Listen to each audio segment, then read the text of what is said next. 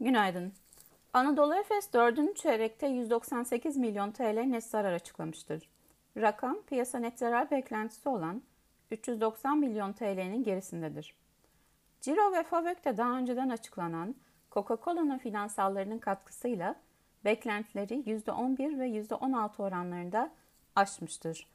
Operasyonel karlılıktaki olumlu performans, çeyreksel bazda ertelenmiş vergi kaynaklı yüksek verginin ve kur kaynaklı iştirak zararının net zarardaki etkisini nispeten limitlemiştir.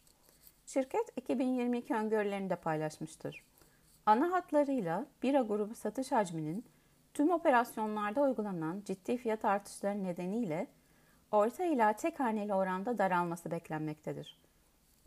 Uygulanan fiyat artışlarının Türkiye, Rusya ve Ukrayna bira pazarlarında baskıya neden olacağı beklenirken, bağımsız devletler toplu operasyonlarının hacimlerinin 2021 yılına paralel ya da hafif üstünde gerçekleşmesi öngörülmektedir. Bira segmenti ve konsolide FOVEC marjında 100 bas puan yıllık gerileme tahmin edilmektedir.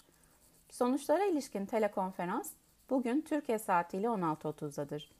Şirket 20 Mayıs'ta hisse başına 1.8545 TL brüt temettü dağıtmak için genel kurula öneri götüreceğini de paylaşmıştır.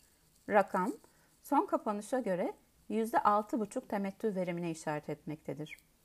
Normal şartlarda finansallar ve temettü açıklamasının kısa vadede hisseyi desteklemesi muhtemel olsa da jeopolitik haber akışı ve şirketin Rusya ve Ukrayna'da operasyonlarının olması negatif katalist olmayı sürdürebilir.